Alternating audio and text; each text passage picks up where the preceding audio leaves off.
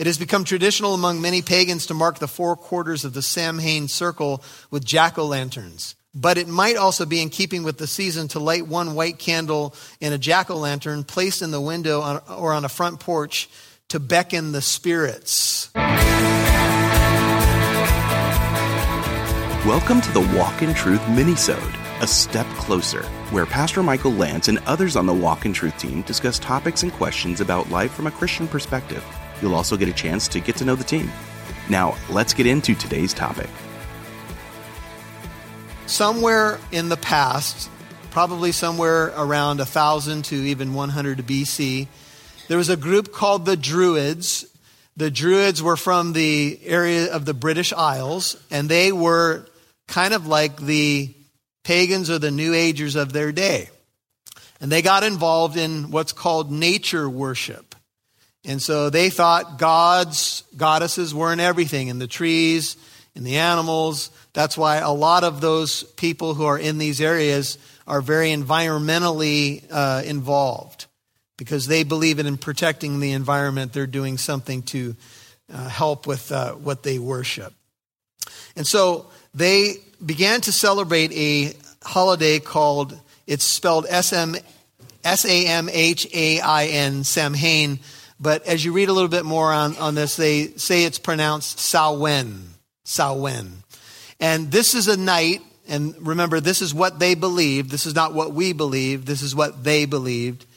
They believed that the celebrations of the seasons were the most important thing. So when it moved from, for example, uh, into the winter season and the days got shorter and the trees were not producing crops and that kind of thing, at the change of the season, they would call it a festival. They believed that something spiritually happened. They believed that on that night of, they wouldn't call it Halloween, but on this night of October the 31st, kind of in that changed into the winter season, the veil between the living and the dead was the thinnest. So they thought that this was the time of year that spirits could walk among the people. And uh, if a loved one who had passed on you know, had died, they could revisit their homes and that kind of thing. And this is where some of the stories of ghosts come from. So just so you understand, this is not what we believe, this is what they believe. And they believe that on this night, ghosts could be especially active. So some of you have seen movies and stuff, and maybe you've participated in this where people tell ghost stories, right? And they put the flashlight in their face on a dark night many moons ago, there was a dog, you know, and whatever. Anyway, thank you for the background sound there, by the way. And so people say, oh, that was a spooky story. Spooky, right? And I'm spooked out. And, and some people like that kind of stuff. They like to get kind of spooked out. I don't recommend that. I don't see really what's great about it. I guess if you could say that you know it's fantasy, if you know, for example, if you watch a movie and you know it's in the fantasy realm, then okay, that's one thing. But we know horror movies and that kind of thing have been big in our culture, and so we, we need to be careful with that. So, in the history of this holiday practiced by the Druids, the church did something. And the church, throughout its history, right, wrong, or indifferent, here's what the church would do the church would look at a pagan holiday on the calendar and try to put a Christian remembrance on the date of that holiday to basically take it on or confront it. So here's what happened in AD 835. Pope Gregory IV designated November 1st as All Saints' Day. What's All Saints' Day? All Saints' Day is a holiday on the Christian calendar that remembers faithful saints of old who lived and died for the gospel. So on November the 1st, they would remember those who had went before us, like the Apostle Paul and like other faithful Christians. And there would be a day to celebrate their lives. The night before All Saints' Day was called All Hallows Evening. It was the evening before. We have a holiday called Christmas, and we have Christmas Eve. Many of you enjoy going to Christmas Eve services. It's become a holy night for many of you. Why? Because it anticipates Christmas Day. We'll put the dating aside for a second and just say that's a special night for a lot of us as believers. Why? Because the next day we remember the birth of our Savior, right? Well, the day before All Saints' Day on November 1st was October 31st. And it was called by the church All Hallows Evening. The word hallow, think about it, is holy. Jesus said, Our Father who art in heaven, pray this way, hallowed be your name, right? So there's nothing wrong with hallowed. That's a good thing. It means holy. And so Halloween is a shortened version of All Hallows Evening. Some of the letters were just kind of taken away and the word was scrunched into Halloween. And so Halloween technically is a Christian alternative to a pagan holiday, All Hallows Evening.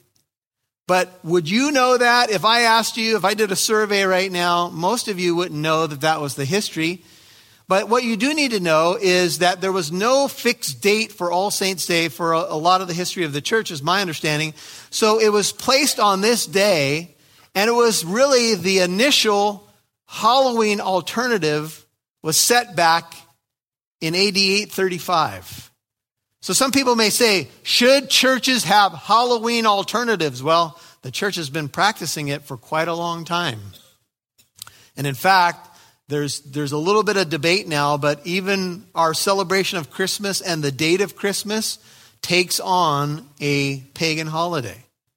And so here's what the church did. The church wasn't living and dying with dates so much. It was just saying, look, if the pagan world is going to be superstitious and weird and freaked out on this night, we'll do something Christian on this night as an alternative to glorify God and point people to the gospel.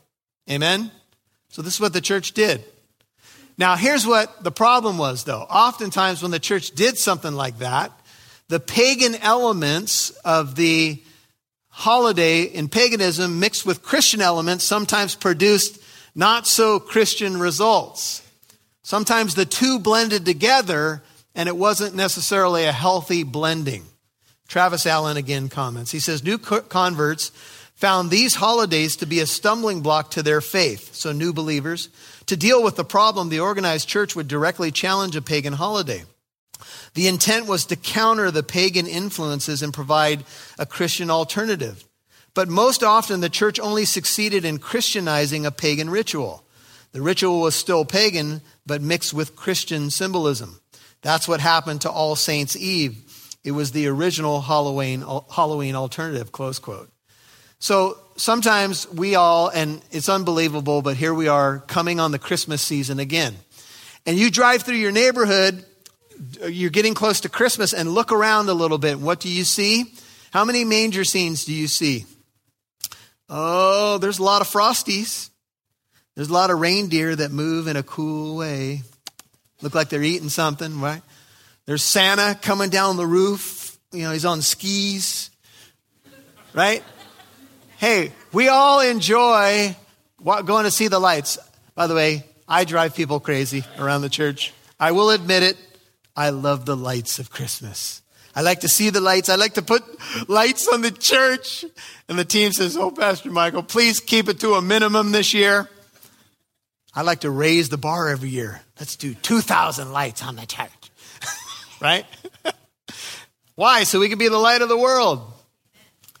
And so All Saints' Day and All Hallows Evening became a challenge to a ancient Druid holiday. So some of the symbols that you see around you on this holiday, you'll see imagery of death, skeletons, skulls, black, all of this stuff ties to their thought that the veil was the thinnest on this night. And so they thought that somehow, if there was a chance to communicate with those who had moved on, those who had died, it would be on this night. And there are some people who apparently still think that today. Do we believe they're right? No. No, we, we don't believe they're right. But we will say this 1 Peter 5 8 says, The devil prowls about like a roaring lion, seeking someone to what? Devour. It doesn't say only on October 31st or only in a magnified way on October 31st. No. No, we know that we're in a spiritual battle, but God has not given us a spirit of fear, but of what? Power, love, and a sound mind. So if you're a, a recent convert to Christianity and maybe you have some of this stuff, you know, in your background, I understand um, how this might trouble you in terms of, you know, how Christians may or may not participate. But here's what you need to know you've been delivered from the domain of darkness into the kingdom of light, in the kingdom of God's beloved Son. You don't have to fear anything anymore, including death itself. The only fear that the culture should have, if you want to talk about a healthy fear, is to fear the Lord. Because the fear of the Lord is the beginning of what? Of wisdom. And it is a terrifying thing to fall into the hands of the living God. If you don't know him, then get to know him. We should be preaching that. That's a healthy fear. I'm not saying go, go around and say to people, fear the Lord, right? But I am saying to people, I'm saying that you should preach the gospel in truth to people. The ancient Druids believed that this night was the time of no time. And they believed that the spirits would go around and maybe even harass people. We don't believe this. This is what they believed. I just want to qualify. So you had to treat them so they wouldn't trick you. So if a spirit was coming by your house, I don't know what this would look like, you had to put Snickers bars out on the porch so that they would be happy with you. And if you didn't treat them, they could trick you. This is where trick or treat comes from. So when we, you know, ring a doorbell if you take your kids trick or treating and you say trick or treat, this is kind of this is connected to the ancient idea that spirits had to be treated or they would trick you. And so people thought that the spirits could show up in different forms, even grotesque kind of forms. And so if you didn't treat them, they might trick you. So if you put a costume on, they might think you're one of them and leave you alone. So you, if you put a weird looking costume on, they might just say, how are you doing? Just think you're another spirit. Hopefully you wouldn't have to have a conversation with them. You just high five them as they float by. You know, I'm doing all right. I don't know what spirit talk, how spirits talk, but uh, yeah. What do you think of the Dodgers? You know? We don't believe this. That's what they believed. Everybody understand? We don't believe this. That's what they believed. So they would sometimes dress up to think that they would be protected from evil on this night. Or they would leave food out on the porch. Or they would do things like make huge bonfires because fires were supposed to uh, scare the spirits away. So if you made a big enough fire, no spirits or spooks would mess with you. This is what they believed. And so people did all these different things and they got involved in these practices and they largely did them, please hear me well, out of fear. Fear of what? Well, as a Christian, you don't need to live in fear, right? Jesus Christ has removed even the fear of death. He's conquered the devil. He made an open spectacle of principalities and powers, triumphing over them through the cross. So you can be at peace. You can breathe easy. Your name is written in the Lamb's book of life. You're protected by the power of God. Your place is reserved in heaven. All of those things belong to you as a Christian. One of the greatest things that you can do as a Christian is understand your identity in Jesus.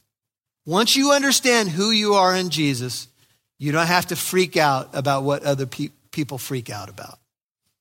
You don't, because you have a hope in you, and that hope is the anchor of your soul. So, this is what would happen with this festival of ignorant superstitions and fears. People would do silly things they would get involved in silly things, all because of fear.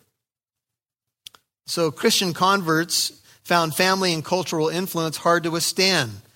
They were tempted to rejoin the pagan festivals, especially Samhain or Samhain. Thus, the response of the church in the ninth century with this celebration of All Saints' Day. Sometimes what happens is you become a Christian, but the culture around you begins to pull you back. And there's, there's different ways that this happens to all of us, but we begin to look at the, the old life and the old ways, and we can find we're getting pulled back into it. And so that's where, as Christians, we, we need to be wise about knowing who we are in Jesus. Those who practice divination, as mentioned in Deuteronomy 18, were somehow trying to get in touch with the other world or the spirit world. But God said in many passages in Old and New Testament, I don't want you to go there. Don't mess with that stuff. So, some of you who are a little older and teenagers, I think maybe especially, you may have friends who try to pull you into stupid things. Can I just tell you now? Don't do it. Don't go there. There's no reason. You already have the best that there can be. So don't, don't go for cheap substitutes. Once you've had a double double with grilled onions, why eat any other cheeseburger? Can I get a witness? Anybody? All right. Now, the ceremony of Halloween underwent an infusion of other pagan influences when the Celt homeland or the Celt homeland was absorbed by the Roman Empire. While Rome allowed the Druid, Druid priests to continue all their ceremonies except uh, different sacrifices that they were involved in, new rituals of Roman origins were also incorporated. Chief among them was the worship of a goddess named Pomona not the city of Pomona, by the way. She was the goddess of the harvest. Representing bounty, uh, bounty and fertility, Pomona was shown in art as sitting on a great basket of fruits and flowers and a horn of plenty at her feet. Apples were the sacred fruit of the goddess. Many games of divination involving apples entered into Samhain or Samhain through her influence. One of the most popular modern day expressions of this is bobbing for apples. And so you say, What? Yeah, well, of course, if you've ever done it before, I'm sure you weren't doing it involved in the worship of the goddess of Pomona.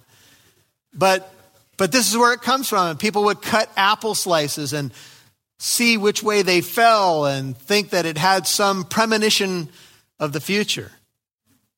It's interesting. I was driving down Hamner Avenue and uh, I think I was with Pastor John, and it was kind of interesting. There was a uh, there's Calvary Chapel Norco right there on Hamner, and don't remember the cross street. And there's a psychic right in front of Calvary Chapel Norco, and you're like, wait, what? What's going on? Well, what's the deal with this? Why, why would someone go to a psychic? Because they want to know information about what? Their future. And so they might go to a psychic and try to get a reading for what? Well, am I going to meet somebody tall, dark, and handsome? Is this going to happen? And some people are really desperate and some people are fearful. But as a Christian, you are not to go there. You already have 66 books of your Bible. Let me just recommend that you read these first before you worry about anything else. How much of this have you gotten through? You know, our, our culture is telling us, oh, go do this, or try that, check this out. Look, those people, they don't have a clue. And if anything is happening that has any truth to it, like they came up with something that may be true of your life, the source is not God. So don't mess with it. Don't mess with anything dark and don't even walk the edge. There's no reason to do so. And so um, these are the, the this is the, some of the history of the holiday and how people were fascinated with it and how people sometimes get fascinated with it today. All right, some of the Halloween traditions quickly as we wind down. A jack o' lantern, which seems to be the universal symbol of Halloween, that's behind me, comes from a legend about an Irish drunk uh, named Irish or Stingy Jack. The origin of jack o' lanterns were potatoes or turnips carved and illuminated by Irish children and used to light Halloween gatherings. The candle inside the pumpkin they thought was of magical importance. The candle flame represents not only the element of fire, but also the white light of pure spirit. This is what they say. It has become traditional among many pagans to mark the four quarters of the Samhain circle with jack o' lanterns. But it might also be in keeping with the season to light one white candle in a jack o' lantern placed in the window on, or on a front porch to beckon the spirits. And so this is just another thing that they did. I mentioned to you the colors, the costumes, the trick or treating, the dark clothing of witches, and even, you know, as the, the holiday kind of imbibed some Christian expressions or Christian beliefs, people even went door to door and thought maybe they could benefit dead loved ones who, who might be in purgatory. So as the, the church evolved over time and you know the, the roman catholic church was obviously very influential and so in some expressions even today people will go door to door and they'll do treats and that kind of thing or they even call them soul cakes but they'll do them for the purposes of trying to move loved ones out of purgatory well purgatory is not even in the bible it's not a biblical concept and the idea is that if you uh, die, there could be some middle place. Instead of being with the Lord or being under judgment, maybe there's a middle place called purgatory, but the Bible knows nothing of that. The Bible says to be absent from the body is to be what? At home with the Lord. So that's what makes heaven heaven, is where the Lord is. So, with some help from this, this article that I've been quoting for you, let me just make some suggestions as we wind down. First, Christians should not respond to Halloween like superstitious pagans. I'm quoting. Pagans are superstitious. Christians are enlightened by the truth of God's word. Evil spirits are no more active and sinister on Halloween than they are on any other day of the year. In fact, any day is a good day for Satan to prowl about, seeking whom he may devour. Remember, greater is he that is in you than he that is in the world. God has forever disarmed principalities and powers, triumphing over them through the cross. Don't respond like superstitious pagans respond. Don't do it. You don't have to. Number two, Christians should respond to Halloween with, with cautionary wisdom. I already quoted this before, but just be wise. Don't go somewhere or do something that is going to in any way violate your conscience or your Christian values. Go somewhere that's safe. Right here, we will do a harvest fest, and I guarantee you there will be people here that are non Christians. You know why they come here? Because it's a safe environment. They'll come here. Many people will be unchurched who come here on Tuesday night. We'll have hundreds and hundreds of people, and they'll come here for the safety. And they'll be exposed to you and to me, and we'll have a chance to love them and show them the love of Christ and the truth of Christ. Let's exploit those opportunities. Let's be a light in the darkness, okay? Now, I will say this. There was a video going around. It came out, I think the origins was, were from a Calvary Chapel some years ago. And there was a gentleman on that video who had had a very negative, dark experience with Halloween. And he, in his testimony, said, I will have nothing to do with this holiday. I would say to that gentleman, if that's your conscience, then that's what you should do. But here's a key chapter, and I don't have time to uh, go through it this morning, but I would encourage you to this week read Romans 14. Write this down and read it. Romans 14 basically makes the argument that Christians should stop judging one another when it comes to matters of opinion. This is the essence of the chapter about what people, what days they worship on, what they eat, what they drink, what they wear, food choices, etc. And Paul basically says, before their Lord, they're going to stand or fall, and stand they will because they're a Christian.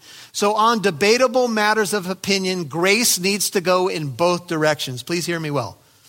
If a Christian has a, a passionate mindset, I want nothing to do with this, I'm just going to turn my lights down, ignore the door, go to a restaurant, have nothing to do with it. If that's your conscience, that's what you should do.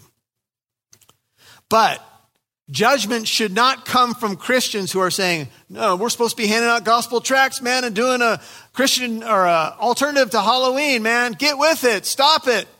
Don't, we're not to be in judgment of that person. If they had a dark experience with that holiday, then just let them before the Lord. That's their conscience. But we also shouldn't look sideways at Christians who take their kids to Christian alternative uh, celebrations, or even go door to door in a Superman costume. We need to chill out. They're not practicing the ancient festival of Druidism and Samhain. They're dressed as Superman getting candy. Okay? The holiday has become largely secular. We all know that. Most Americans have no clue of anything I've told you this morning. All they know is this is something that we do in America. We have a party or we dress up. And so we got to be careful that grace goes in both directions, that we don't say, oh, you let your kid dress up as Batman. Right? We got to be careful that grace goes in both directions. It, I believe that this is really a matter of conscience. If you can just do what you do and, it's, and you're okay in your conscience, then so be it. Here's two things that Romans 14 teaches. One, you have a lot of grace, uh, liberties, freedom in Jesus Christ, okay? But number one, very important, you never use grace as an excuse for sin. Never. Number two, you never use grace or your freedoms in Christ as a stumbling block for others. Easy way to remember Romans 14, here's the essence of it. Don't use your freedoms and liberties in Jesus Christ as an excuse to sin. Don't use your freedoms and liberties in Jesus Christ to stumble somebody else. Two important things. Not an excuse for sin, they're both S's, and not an excuse to stumble somebody else. Thanks for listening to A Step Closer. Let us know your thoughts on today's topic. You can email us at contact at walkintruth.com. You can also let us know a topic or question you'd like us to answer and discuss. Again, email us at contact at walkintruth.com.